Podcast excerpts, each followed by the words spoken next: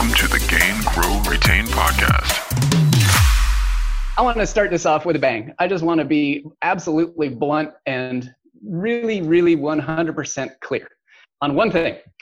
That is that the single most important thing in your career is fill in the blank. Type, type in the chat if you if just just some ideas on what you think this might be right? And there's, you know, hint that this is all centered around a book on leadership. So maybe you already kind of got a glimpse of what this is, right?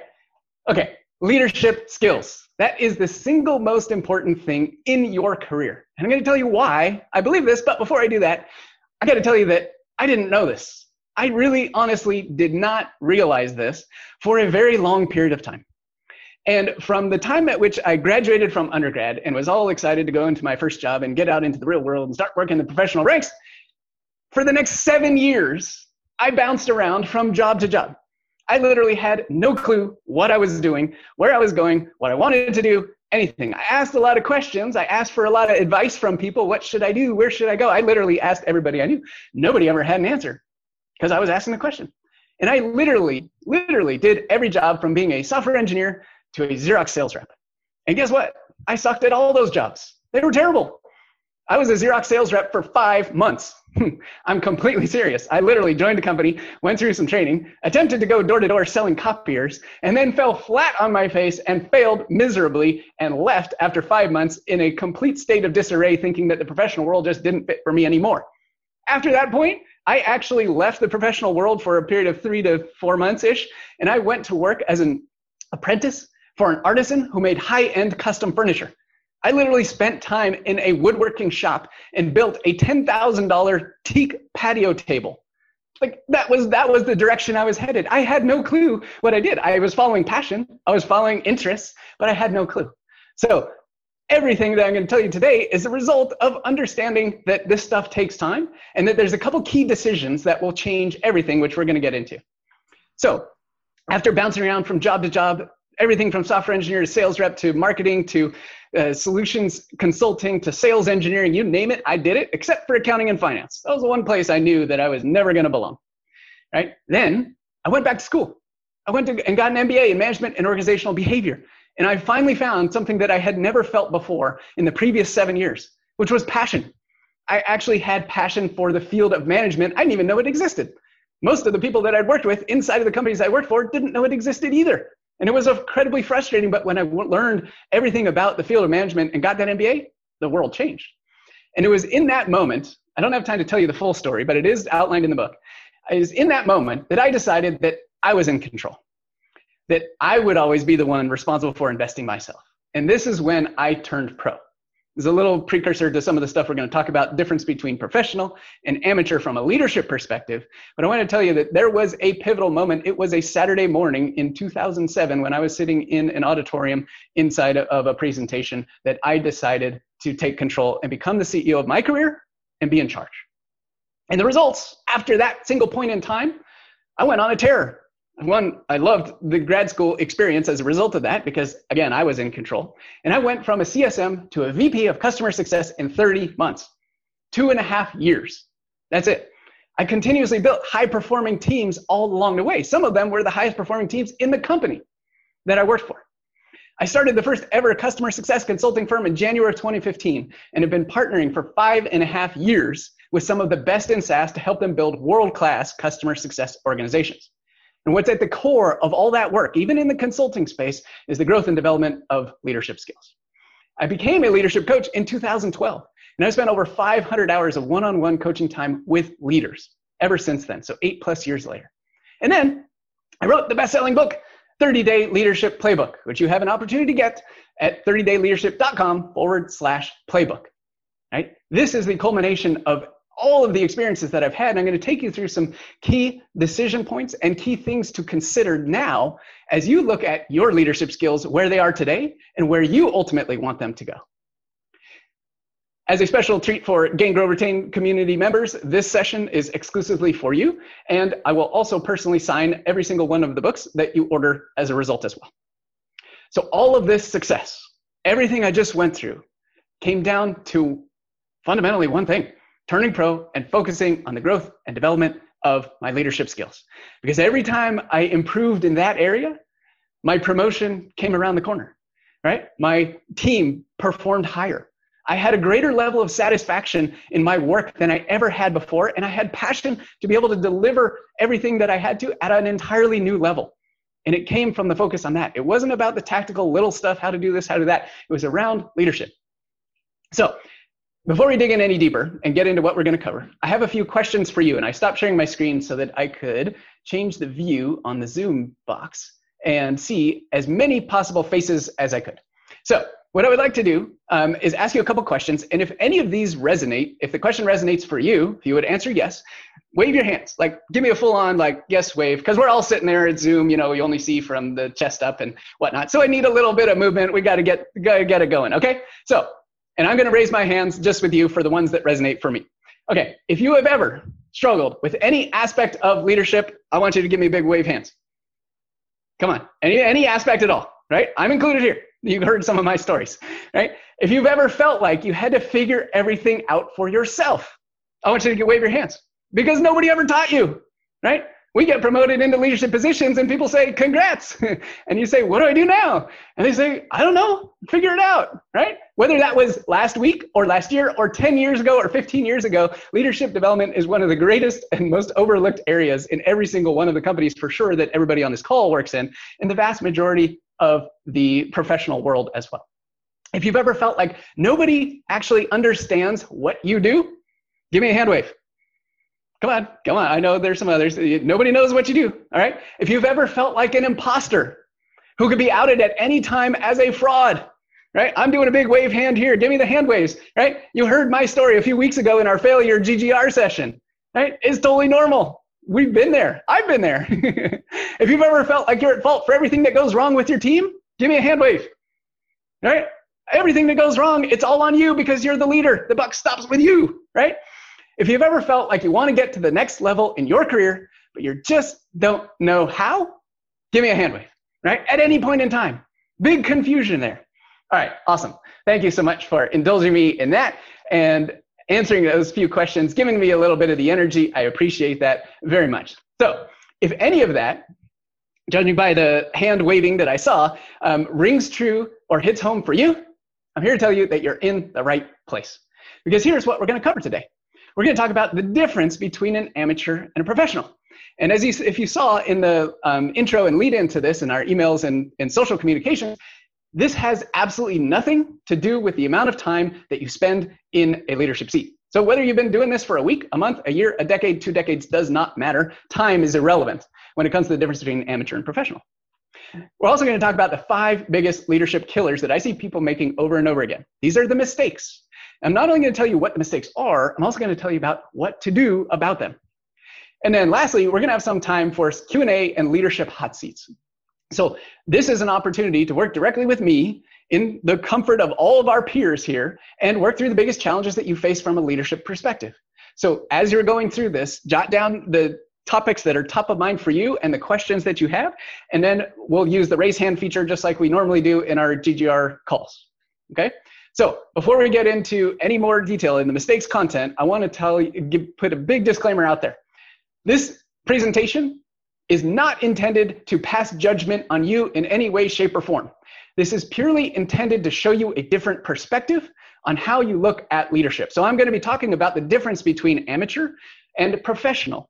This does not mean that if you fall into the amateur category, you're a bad person or you're a bad leader. That is absolutely 100% not my intent. My intent is to give you a different lens to look at some of these critical areas that if you make a change, you can have an absolute different perspective and see. Because here's the thing the perspective you have today is the result of all of your experience in your life, professional, personal, everything, at this up to this point in time.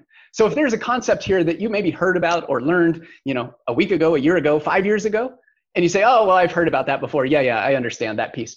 Well, know that the context that you have today is completely different than when you heard it before. So be open. Okay, just be open to absorbing this and looking at these things from a different perspective. And again, I'm not here to judge you. I'm here to help give you a different lens to look at your leadership so that ultimately you can focus on your growth and development and I can enable and support you. Mistake number one on the five biggest mistakes that I see being made over and over not having the right psychology. Now, in our Gain, Grow, Retain community calls, you guys know that I like to drop some psychology pieces here and there because it is so important. And this is never more important than when it comes to leadership skills. Um, and I want to share a quote from a book, one of my favorite books of all time. It's called The War of Art. It's by an author named Steven Pressfield. If you've ever read the book, this will ring true for you. And a lot of the amateur versus professional comes from the great distinction that he provides in the book. It's so powerful. You cannot help but be moved by reading through these things. So I highly recommend reading that, period. Um, but the quote I want to share here, and I'm going to read this because there's a lot of text on screen, is around, is around Tiger Woods. And he says, Tiger Woods is the consummate professional. It would never occur to him, as it would to an amateur, that he knows everything or can figure everything out on his own. On the contrary, he seeks out the most knowledgeable teacher and listens with both ears. The student of the game knows that the levels of revelation that can unfold in golf, as in any art, are inexhaustible. Okay, this is some incredibly powerful stuff in one tiny little paragraph. And what I want to draw your attention to here is that as a professional, it would never occur to Tiger that, as it would to an amateur, that he knows everything or that he can figure everything out for himself. Right? This is probably one of the single biggest um, hurdles that people face is that, oh, I can figure all this out by myself. Or, oh, some my client, my company isn't going to send me to training. I can just do it on my own. Just a DIY straight through. Right? This is somebody who is the top of the top of their in their profession in the world, regardless of where he is now. He has been, and he is still on seeking out the most knowledgeable teacher. Right? The fundamentals of golf are pretty straightforward. That you're either hitting a ball a long ways, a short ways, a medium ways, or you're putting. Like there's only a handful of things. There's only 9, 10, 11 clubs. There's not a lot of variety, right? So why does the guy who's the best in the world continuously focus on the growth and development of his skill set by hiring somebody else to help coach him and get him? Because he knows that the levels of revelation that can unfold are inexhaustible. Same thing applies to leadership. Leadership is an art, right? So the levels of revelation that you can have about any topic in leadership 100% are inexhaustible. So if anybody, you know, if you catch yourself thinking, oh, these are all great topics for first-time managers or, or early leaders in their career, it's baloney. It's an amateur's way of viewing the world because then that automatically closes off your mind to exploring how to go deeper in these fundamental core areas that are so important. So amateur leaders, they believe they can figure everything out for themselves, period. And, or they think they have to as a result of nobody doing it for them. Okay, so again, psychology plays a big part. If you find yourself in this, it is not the end of the world. It's okay. The goal, again, is to highlight this and bring it to your awareness so that we can make a different decision. Because professional leaders seek out the most knowledgeable teacher in whatever facet we're talking about, right? So this applies to leadership 100%, but it also applies to every other area of your personal and professional life, right? And they invest in themselves. They de- decide to become their CEO. They decide to become the one in charge. They're responsible for the investment regardless of who else is going to pay for it because they know they are their single greatest asset. And that is a fundamental different fundamentally different psychological perspective to operate from that when that switch is made just like I did back in 2007 when I made the choice to turn pro everything went on a completely different trajectory in my life and my professional world and personal world as well. So here's what to do if you found yourself in this case. Simple. Turn pro. Make the decision. Make the decision to invest in yourself. Make the decision to seek out the expert advice. Make the decision to, uh, to believe that there are inexhaustible layers of revelation that are available in the leadership realm. Even the simplest leadership principle can be focused on and developed over time. And number two is to bulletproof your leadership psychology. This is all about how you approach your craft, how you approach your work with your team, how you believe in yourself. So that's what to do on mistake number one. Mistake number two is ignoring the single most important contract. What I mean here is that amateur leaders, and I'm going to again tell the difference of this from the two perspectives, make assumptions about team behavior. They might say things like, I have high expectations for my team. But I tell you what, if I, as a neutral third party outside expert, came in and asked that team, exclusive of the leader, what are the expectations that are placed on you? Chances are they would not be able to tell me. Right? They live with frustration from poor behavior. I assumed so and so would do this. I assumed you would rise to the challenge. I assumed they would be able, capable of building this, whatever it is that we wanted.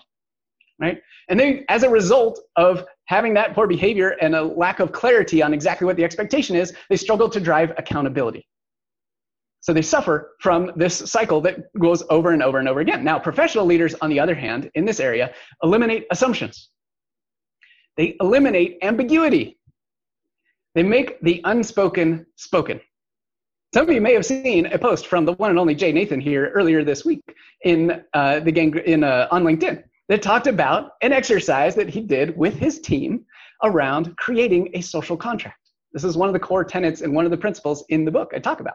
And what a social contract is, is there's an unspoken agreement between an employee and employer, a team leader and it's his or her employees. And guess what? Everybody has expectations of each other, and most of the time, they're never spoken. So what happens is leader does something that violates what the expectation of the individual, or the individual does something that violates the expectation of the leader, and you get conflict, you get frustration, you get people leaving jobs for simply just a lack of clarity on exactly what the expectation is. So the social contract is one of the single most important pieces from a leadership perspective to have in place because once there is clarity on exactly the expectations of both parties, the leader as well as the team, then accountability can be driven across the board and performance will immediately increase. Mistake number three nobody knows what you do. right? This is a big one. And this is uh, honestly one of the most challenging ones, period, because we all know what we do. We know what the world of customer success looks like. We know how hard we work to make every renewal happen, to make every kickoff amazing, to make every engagement with our customer um, amazing. And then we get these questions from other team members or other leaders saying, "What what is it that you guys do here?" And it just it makes your heart sink, right? So amateur leaders talk to other leaders just like they talk to their team. In other words, they are using the same level of context that their team has about how the whole customer success function works, and they're using that same level of context to tell that to other people who have no idea how to con- conceptualize and understand exactly what you're saying. They also suffer from the what I call the here's what I did syndrome. This is most prevalent in conference presentations. If you ever attend a conference presentation, somebody gets up on stage and for 45 minutes, all they say is, here's what I did, step one, two, three, here's all the emails, here's all the templates, and you can do this too. It is that is an amateur leader front and center, no other more clear distinction because it's all about them. They didn't care about their audience. They had no interest in actually teaching the principles of what worked for them to somebody else so that they could apply it. They just simply wanted to regurgitate, here's what I did. And this happens internally too. Here's what I did. Here's the 50 things that I went through. They struggled to build trust with other leaders as a result of not being able to communicate at an appropriate level, and especially with the context that other people can absorb, understand based off of their background. So, professional leaders, on the other hand, communicate at the appropriate level of context. They have a framework to articulate their work to anyone, and they ensure that others know what they do at the appropriate level of context. There's no more important thing from a leadership perspective than this one when it comes to building trusting relationships with other leaders inside your organization. And also, as a bonus, when you do present at conferences, that your message can actually be received and hit, and it can hit home and it can actually have an impact on somebody. So, in this case, what you need to do to overcome this mistake is to build a framework. A framework is something that can apply just as equally to one situation as another as in just as easily to one company who's at a, you know, maybe making $5 million a year as another company who's doing $20 million a year. There are principles that are the same. Now, as a consultant, I have the great benefit of having a lot of experience with this because, frankly, that's the world that I operate in. And I share some very specific tactical strategies for how to build a framework in the book. Mistake number four metrics are lagging indicators. So, on the amateur leader perspective, when we look at the metrics perspective, what we're seeing is there's a heavy focus on the high level metrics churn, NPS, retention, etc. All those standard ones. Now, those are critically important, but they are not measuring behavior in a way that drives change. So if you've ever caught yourself saying, well, I tell my team that our renewal rate is not where it needs to be, and I trust them to figure it out, right? That's going to land you square in this amateur leader category right? Because I don't want to micromanage them. It might feel like that's an appropriate thing to do. However, they might be just as lost, might have no clue how to make the connection between their activities and the end result, which is increased renewal rate, right? There's a gigantic gap between those two. And if we as leaders stay focused on the highest level metrics that are frankly lagging indicators and use that to try to drive behavior, we're going to fail, period. Plain and simple. I've done this. I've failed. I know that it doesn't work. Professional leaders, on the other hand, identify leading indicators for behavior. And then they work with their teams, the individuals as well as the managers that report to them, and they create metrics that drive behavior. Because if you have metrics that drive behavior, then you can drive accountability for behavior. So if we take the renewal one, for example, right? High level, highest level is there's a renewal rate. It's a problem. What do we do? We yell at the team, say, renewal rate sucks, go out and figure it out and make it better right? Team's like, what are you talking about? Okay, from a professional leader perspective, maybe there's an opportunity to work with the team to understand the most important elements that have to be completed in order to ensure a renewal. Maybe there's an account plan that needs to be documented, defined, and executed against. Maybe there's a set of goals that need to be updated on a continuous, biweekly, monthly basis that are agreed to with the customer. Those are all behaviors that are leading indicators of the lagging metric of renewal. And if you manage and lead to those behaviors uh, metrics, you'll have a much greater chance of the outcome of a higher renewal rate as a result of all the little things happening. Right? As customer success leaders, we know that a churn or a renewal does not happen as a result of one instant. And then from a leadership perspective, oftentimes we are focused on one thing. It's the result of many, many, many things over time, an entire year sometimes, two years right? So the same thing has to be done from a metrics perspective and how we drive the performance of our teams. It's all about the leading indicators on the behavior side, not necessarily just focusing on the lagging indicator. So what to do here is to identify behavior-based leading indicators, the things that are going to contribute to that giant end result, but maybe not 100% clear or apparent at this point today. And mistake number five, not mastering time those of you who have been following me for a long time know that this was one of the earliest areas that I focused on. I'm talking way back in like 2014 um, and developed material, training courses, all kinds of things because this was in the customer success space. This at the time and still is prevalent. One of the biggest challenges that everybody faces. We've got a million different bosses internally, externally. It doesn't matter. It is absolutely amazing what can happen in eight hours or 10 hours or 12 hours and how fast it can disappear. So, on the amateur leader side, they think that they can't change what's on their calendar. Right? Notice there's going to be a lot of psychology in this because it's really important. There's a belief that back to back meetings mean they are important. I'm here to tell you that they don't. And they're always busy, but not necessarily productive. You can always run around and say, and I'm so slammed, my plate is overflowing, I'm so full, etc. But if you ask, what did you really get done? Eh, it's a little hard to describe. Professional leaders, on the other hand, when it comes to this mistake, take control right? They make the decision to take control. They use tools to help control their focus. And they decide where to spend their time instead of having it decided for them. So you see how big a difference there is between the amateur and the professional leader when it comes to mastering your time and how the fundamental difference is based around making decisions. So what to do in this case? Simplest, simplest first step you could possibly do is decide who's in control. There are only two answers to that question. It's either I'm in control or everything else is in control.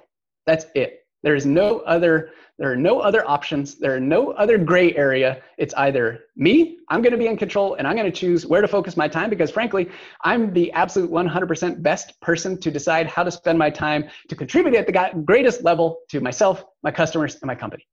Or it's, I'm going to let everybody else's expectations of me drive my time so that I'm always reactive and in those back to back meetings and trying to catch up at 10 o'clock, 12 o'clock, 1 a.m. when I've seen a handful of emails from people over time. Right? And I've done it myself. Right? None of this is, is uh, pontificating about theory. Like I've actually done this. And the only reason why I can say uh, decide who's in control and it actually works is because I've done it. I've accomplished that. I've mastered my time. And now I run dozens of clients, projects, all kinds of things, marketing activities, doing sessions like this.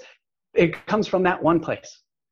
So everything we covered here today on all the five biggest leadership mistakes, the killers that I call them, um, I cover more about in the book. 30 day leadership playbook.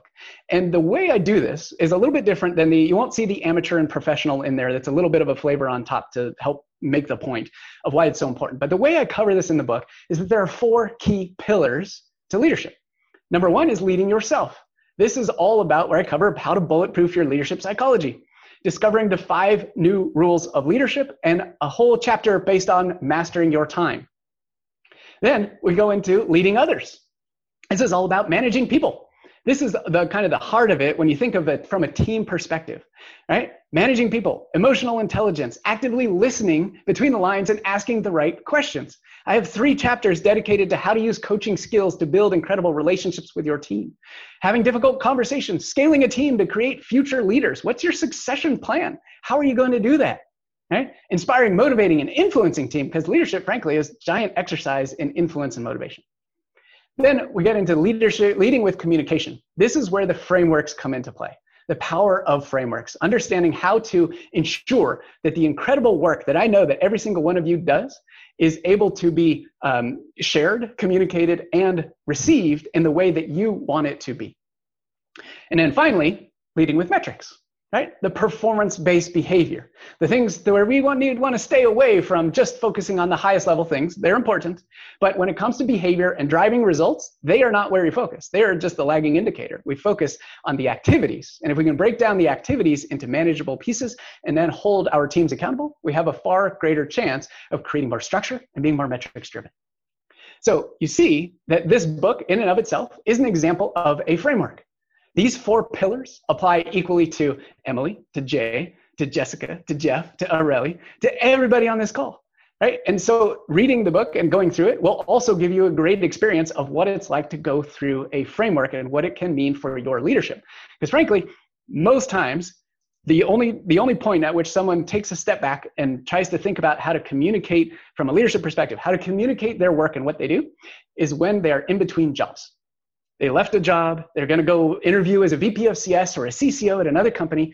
And I've gotten numerous calls that say, Hey, Nils, can I bounce some ideas off you? I, I got a meeting with the CEO. I got a meeting with the CCO and I want to make sure that like my presentation's there. The number one fee- piece of feedback that I give over and over and over again is you need a framework to be able to communicate what it is that you do without having to explain every single thing you've ever done. That is the ticket in order to be able to understand what is the level of context that the other audience is at, and then be able to deliver what you want in your message at the appropriate level of context so you have the greatest possibility of them understanding you. Because if you go around and say, I did these 50 things, it means nothing, absolutely nothing, and it will put you in more trouble. So the book itself is a um, is a framework, and you will get a great experience of what it's like to go through that. So the, the URL to grab a copy is 30dayleadership.com forward slash playbook. The book is $10. That's it. So $10 to get an incredible experience um, and build your leadership skills. I will ship it to you for free in the US. I will sign it as well. Um, and now we get to go into the Q&A and leadership hot seats. So I told you guys I would leave plenty of time. We've got about 25 minutes uh, for these hot seats. So I'm going to stop sharing my screen so I can see all your beautiful faces.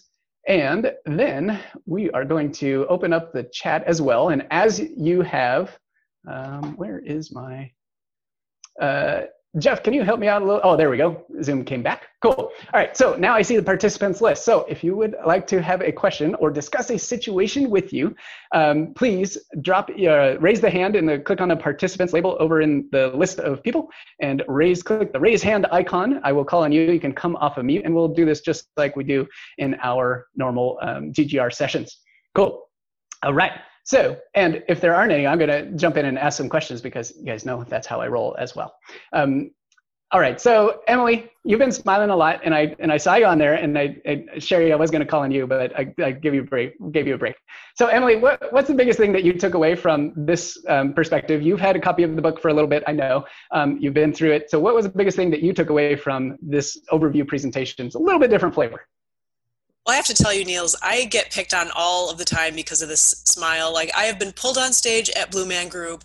If there's a street performance happening and they need this middle-aged uh, suburban lady, they will pull me in and put. It happens all the time. So I. Uh, it's it's got to be a smile. You, it just lights up. So I take it as a compliment. I think I look like I just. I'm not going to get mad at you no matter what happens. So just bring me on stage. So um, so one thing that really, really resonated with me, and it's so funny that you brought this up, is the the "This is what I did." Um, mm-hmm. Mm-hmm. We had a mm-hmm. company meeting yesterday, and all the functional areas talk about August, and it, it's fantastic. But there is definitely that tendency to say, "Here, you know, I have ten minutes, but here's thirty minutes of like this is all the stuff we did." Blah blah blah blah blah blah, and it's it can be hard for some people to pay attention to that because it doesn't resonate with with them and they don't ultimately see like how it fits into the big picture.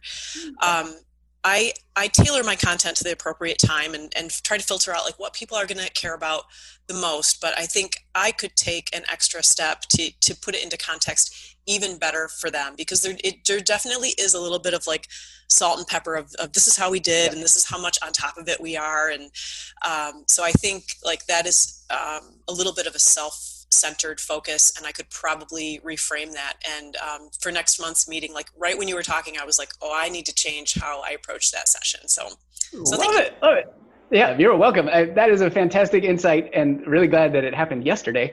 Um, and you have an opportunity to change how it happens next month, right? That again, yes. inexhaustible right? The levels of revelation are inexhaustible. You could have heard me talk about frameworks years ago. Doesn't matter because today it means something different than it did to you before because of that experience yesterday. That's a great example. And if you ever catch yourself in these presentations focusing on the I, here's what I did, I did, I did, my team did, team did, team did, that is a sign that you're going too much self-centered pieces. Okay, it's because nobody really cares completely serious. Nobody cares. They want to know how you accomplish things you did in a way that makes sense to them. That's it. They want to know that. Um, I'll tell a real quick story and then we're going to jump to a couple of those things. The very first time, uh, right when I started consulting, January 2015, I had an opportunity to pitch a conference presenter, was a small CS conference, on uh, being a speaker. I wanted to get my name out. I wanted to, I was starting consulting. I was like, oh, this would be great. I'd love to speak. And I, I had a chat with him and I, he said, oh, cool. What uh, kind of topics, what, what can you present on? And I literally word vomited all over him for about five minutes. And I had no clue what I was doing. I just said, blah, blah, blah. I built this and then we did NPS and I did an onboarding and I did a QBR and I did a renewal and I did like all the little tactical stuff.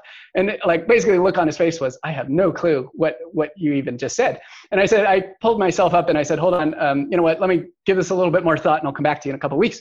So I went and spent a little bit of time with a marketing mentor of mine fantastic guy and half a day and we came up with the four P's. Many of you probably know this. It was the foundational pieces of my consulting for the first four years or so. People, purpose, process, and platform. That's it. The entire world of customer success and everything that I did, every piece of work I did with my customers revolved around one of those areas. And if I layered that framework on top of their problems, they immediately had an instant level of clarity. They're like, oh, I've got a people problem, or oh, I've got a process problem. I don't have a customer success as a whole problem. I just have problems in these areas. So that level of visibility is what you can do. So as you go through that exercise um, next month, think about that big picture, um, Emily, and I look forward to hearing about how it goes. Thank you. All right. Um, so I'm just uh, dropping down at the end of this piece um, Lilith, you said, how do I know I'm investing in the right skill set? Should I invest more in understanding technical stuff or should I be more empathetic? Would you mind coming off of mute and sharing just a little bit of context uh, with us, Lilith? Hello. Uh, yeah. Hi. So yeah, for me, um, I started uh, becoming a manager um, six months ago, right before the mm. lockdown. Uh, really awesome. Yeah. Yeah. and started leading remote teams, and I had no leadership skill before, so none, no leadership experience. Sorry. Understand? Yeah. Um, so now, I mean, I have been reading books, listening to podcasts, coming here, trying to figure out how to do this without doing it just by myself, um, but Good hearing job. and listening to advice. But yep. and we do have 360 degree feedback sessions, and my team was pretty good. The only feedback I got was when you're writing on Slack, please give us more context. Mm-hmm. Okay, but that's not a lot to go on because yeah. I have been now writing a lot more context on Slack messages. Yeah. Um, but I'm wondering what? Where should i invest so i get my most growth? What yep. is it that would make me get my team to the next level? Yes. So you understand awesome. my um, problem? Yeah. Okay. yes. And and being in your seat first time leader as well as in a global pandemic there's nothing like you know being thrown into the fire and and in the event industry Oh, geez. Now, now you just now you, that's at a whole other level. Okay, so you're basically in the most challenging position anybody on this call could possibly be in. Uh, fair. All right. So I feel for you. Number one. Uh, number two. The, the in the grand scheme, going transitioning from an individual contributor to a leader is one of the single biggest challenges anybody will ever face in their professional world uh, I see a lot of heads nodding, so I'm glad I, I have the, the support of everybody on this, right? And the fundamental difference, the biggest, single most important thing, it sounds like you're making the shift and have already, is that you have to shift from a mindset perspective. When you're an individual contributor, everything was about your performance. You were in complete control. You could control if you outperformed or underperformed or whatever. It was up to you. But when you're leading a team, now it's all about their performance. And your job, if I were to boil down the leader into like a sentence, the single most important thing a leader has to do is do everything possible to ensure that his or her team are successful. So as you look at your team today, and as you look at the challenges that they face, you know what i would advise is focus on those challenges that they face understand them at a very deep granular level so that you can ultimately help support them maybe that's in work that you can do with them maybe it's in other things within the company that can be changed um, as a result to support them being successful because the most important thing is you want to build trust with your team by them knowing that you're going to bat and helping them solve their problems right if you do nothing else just help eliminate problems from their stack, then that's where it's all that's what it's all about, right? And this leadership is a long-term game. You got time, which is great. You can do everything in a remote session in a remote uh, team just the, as you would in a normal team. It just takes more work. So you're actually going the hard way first by the time the world you know goes around if we get back into offices you're going to be set up because you're going to be in a completely different perspective so the other two pieces um, i would say is all that is covered in the leading yourself um, piece of the book and then in the leading others setting expectations and driving accountability if for the next six to 12 months if you did nothing but get that mindset right set expectations drive accountability you'd be in great shape and continue to enjoy the revelations that come as a result of being a leader cool thank you so much you're welcome um, all right. Is it uh, is it Tanuj? Can I can you come off mute and uh, and yeah, share with I, me how to properly pronounce your name? Yeah, yeah, you were right. It is Tanuj. Oh, right on. Okay, cool. Um, tell me, give me a little bit of context here. I just skimmed uh, your piece, but bring it to life for me. Okay, so so uh, since since I came into leadership, so I I lead a product team, and there is a yep. team. Uh, so product like a product manager, product leader, but not as a technical guy so so there is a person who from data science works with both the teams right the product team and the technical team as well uh, yep. so l- like the way you said that i set expectations right with him and he has been working really well with that but it's too straightforward the guy so the technical team the other other leaders don't actually like him that much but he's performing really well. So i okay. uh, so so that has been a problem for the last six months from that guy that i i try to convince people that he, he he's really nice. The the work that we hired him for is he does does it pretty well. So there might be some things that he he he, he lacks maybe like uh, he's too straightforward. So that is something mm-hmm. i'm not able to uh, like convince other people uh, that uh, he, he's a great asset. We should not lose him. Yeah. Hmm. Interesting and what is your relationship with him specifically you just he's just another member of another team or is he part of your team uh, so like I, if, if you are uh, working as a product guy right so you'll have to get yep. involved with data science ux tech team everyone right so yep. so he so I have a relationship like him that I tell him the problem statement and he'll fix it for me. So the relationship okay. is really good there. Yeah. Okay, got it. Good. So um, the when it comes to other leaders and other leaders' opinions of other leaders, there's a million mm-hmm. different ways it could go, right? And and the underlying thing to focus on here, which I think you're already doing a good job of, is in the relationships that you have which e- with each of those other leaders. So the individual who's in question here, having a strong relationship with that person, meaning beyond just I give you a problem and you solve it. Um, understand building a personal relationship, a professional relationship, going deeper on that side, just as if we were doing that with a customer or just as if we wanted to understand how somebody else functions. Now, the same thing can be done with the other team members who are struggling with that person. Because if you understand the things that are important to them, then you can have a better chance of communicating the value of that person to those people who are a little bit concerned or don't know exactly how to um, how to perceive the value of that individual. So all of this is to say that your opinion, in a lot of cases, doesn't really matter. Right? What matters is your opinion shared in the way that someone else, the recipient, is actually going to receive. Like that's what you got to understand. And so if you understand that somebody views the world in a certain way, then you can communicate your message in a way that aligns with them and you'll have a much better chance of getting your message across and influencing their opinion as a result of lining up with them instead of just telling them exactly here's what I think this is this is why I think this person is valuable. I got it. I got it. So relationships and then understand where they're coming from and you can evolve and get there. All right. Uh, Sarah Sandberg, would you come from mute, uh, please, and share your question? Yes, I've got one for you. First, thanks for awesome. doing this. It's always love your energy and it's very, very valuable.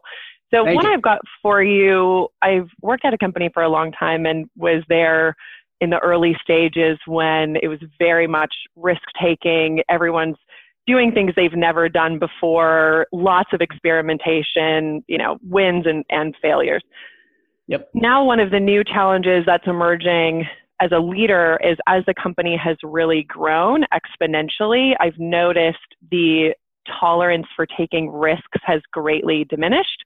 And mm-hmm. what that mm-hmm. has meant specifically is now um, the leadership is much more interested in bringing in people from the outside that have, you know, fill in the blank, done it a million times. So like, we yeah. want someone who's run a global customer success team. We yeah. want someone who's, you know, had $20 million a year in customer expansions. And so they've really moved away from, or there's more pigeonholing people into like, well, this is what you've done and you've done it well. But as we do new things, we want new people instead of giving those opportunities. And I would love your perspective on how to combat that philosophy.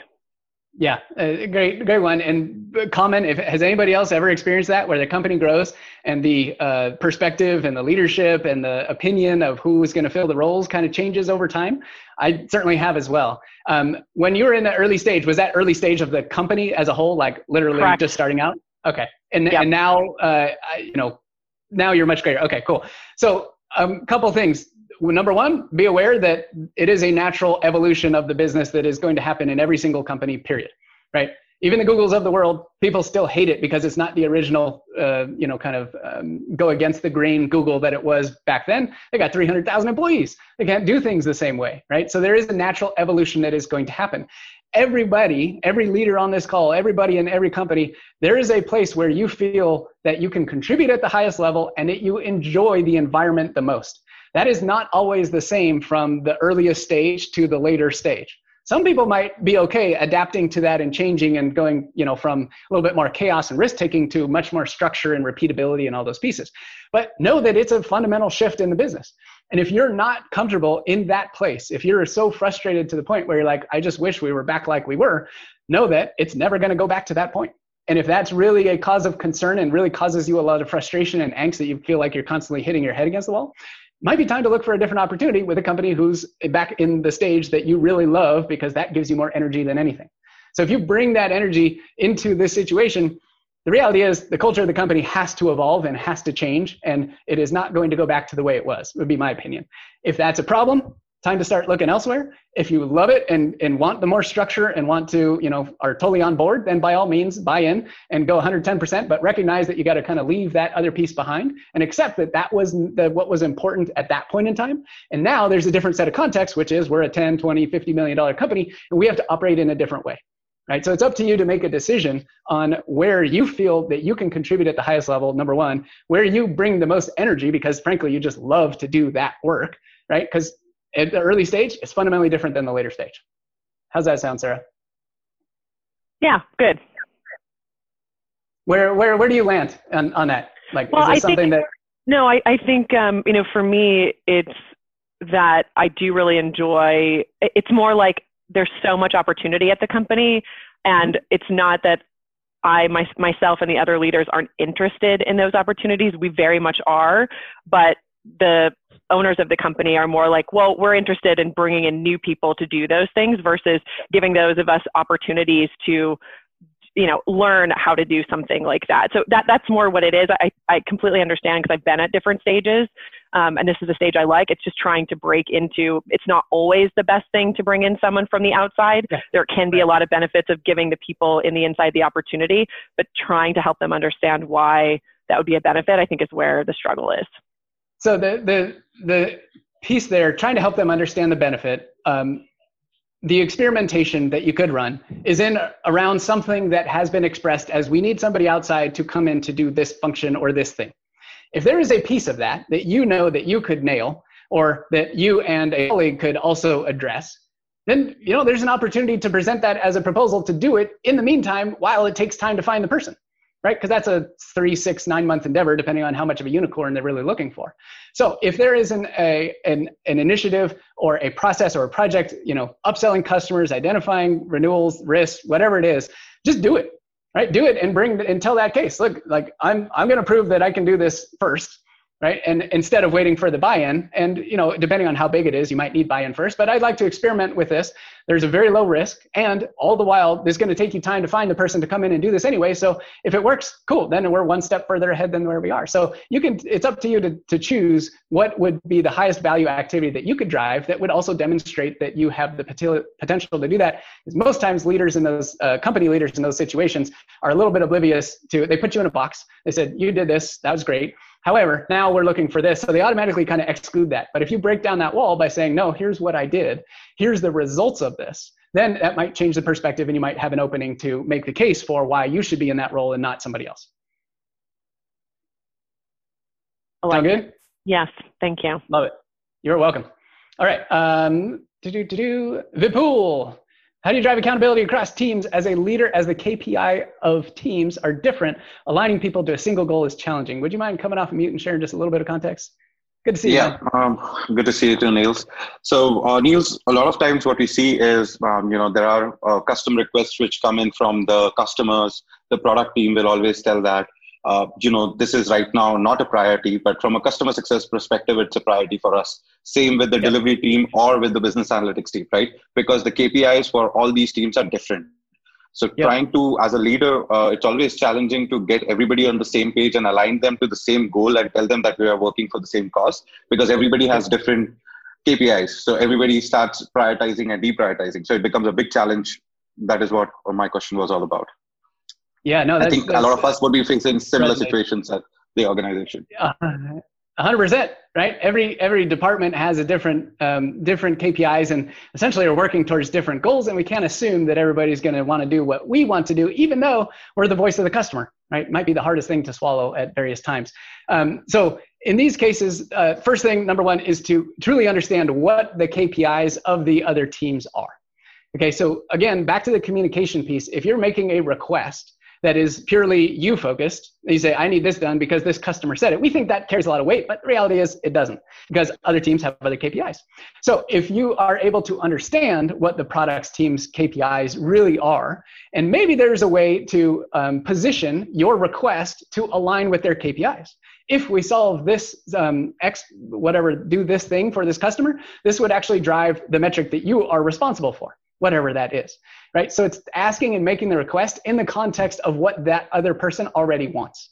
So if you understand that, that is one, one key piece that you could look at from a different perspective, perhaps have a different outcome because ultimately the, you're just like in your CS seat with your customers. You're trying to make that other person successful.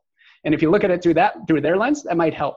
The other piece is that um, at the at the you know company leadership level, it is going to vary, right? The alignment of customer related um, KPIs across the board, how in tune every executive leader is with our most important, you know, renewal and retention rates, it's going to vary. And you have to understand the environment that you operate within. So, as much as I've done in the past, and I admittedly have, um, we have to acknowledge that the way we view how important our customers are is not how everybody else views them right? There is a culture aspect. Some companies have a sales first culture. No matter what you do, it's not going to change. It's really hard to believe and understand, but it's not going to change. So, what to do instead is instead of banging your head against the wall saying, I wish they just understood the, the recurring nature of our business and why don't they understand this? We say, okay, if the reality is I operate in a sales focused world, how can I actually adapt to that and get what I want done, knowing that that's the reality, instead of being frustrated and trying to change it? So, all about understanding the context of everybody else who you're going to be working with and communicating with, and understand where they're coming from and what the reality of the environment is. Take that and then look at it as, okay, how could I get this done if I knew that was the case? Okay. How's that sound, Vipul? Yeah, uh, probably uh, you know aligning the understanding more on the other team's KPI is something that uh, you know I can definitely work on. But you know, as it's more sales-driven culture, it's difficult to kind of uh, uh, you know get everybody aligned in the same uh, on the same page. But I'll try the KPI part a bit. Awesome. Thanks. Love it. You're welcome. All right. Um, there are some more comments in here. We won't have time to get to everybody's. I will get a download of this and I'll try to hit you back. Um, there's somebody who asked uh, about shipping to the UK. Yes, 100%. I will ship to the UK. There is a shipping fee. So when you go to the 30dayleadership.com forward slash playbook. It will direct you to the international page and I will ship it to you. Uh, no problem. And I want to just thank you all for taking the time out of your day to spend it with me, talk about this incredibly important topic of leadership. As I said before, the single most important thing in your career is your leadership skills, your ability to lead yourself, your ability to lead others, your ability to lead with communication, and your ability to lead with metrics will set you apart from everybody else. And that's the, my goal in writing this book was to share these incredible things that I've learned a lot of school of hard knocks and a lot of education taking the best of the best from so many different disciplines putting it into one place and creating a playbook that you can consume in an easy fashion and apply it right away right? If you have any hesitation about uh, well, maybe this book isn't right for me or whatnot, check out the reviews on Amazon. There's over 25 star reviews. Everybody saying how impactful it is and how easily applicable all the sessions are, all the segments are. So if you read one chapter a day for 30 days, I guarantee 100% you will know more about leadership than virtually anybody else that you will ever come across. Because like I said before, many people kind of assume that, oh yeah, I've kind of figured this out and I can figure this out on my own, but they don't put the structure and rigor um, and behind it and exhaust those levels of revelation that we talked about before. So I humbly thank you and I wish you all a wonderful rest of the day and we'll end it here. Thank you so much. Take care and I'll see you soon. Hey guys, thanks so much for taking the time to listen to the Gain, Grow, Retain podcast. If you liked what you heard, please take a moment and share the podcast with your friends and colleagues and subscribe. We really appreciate it. Talk to you soon.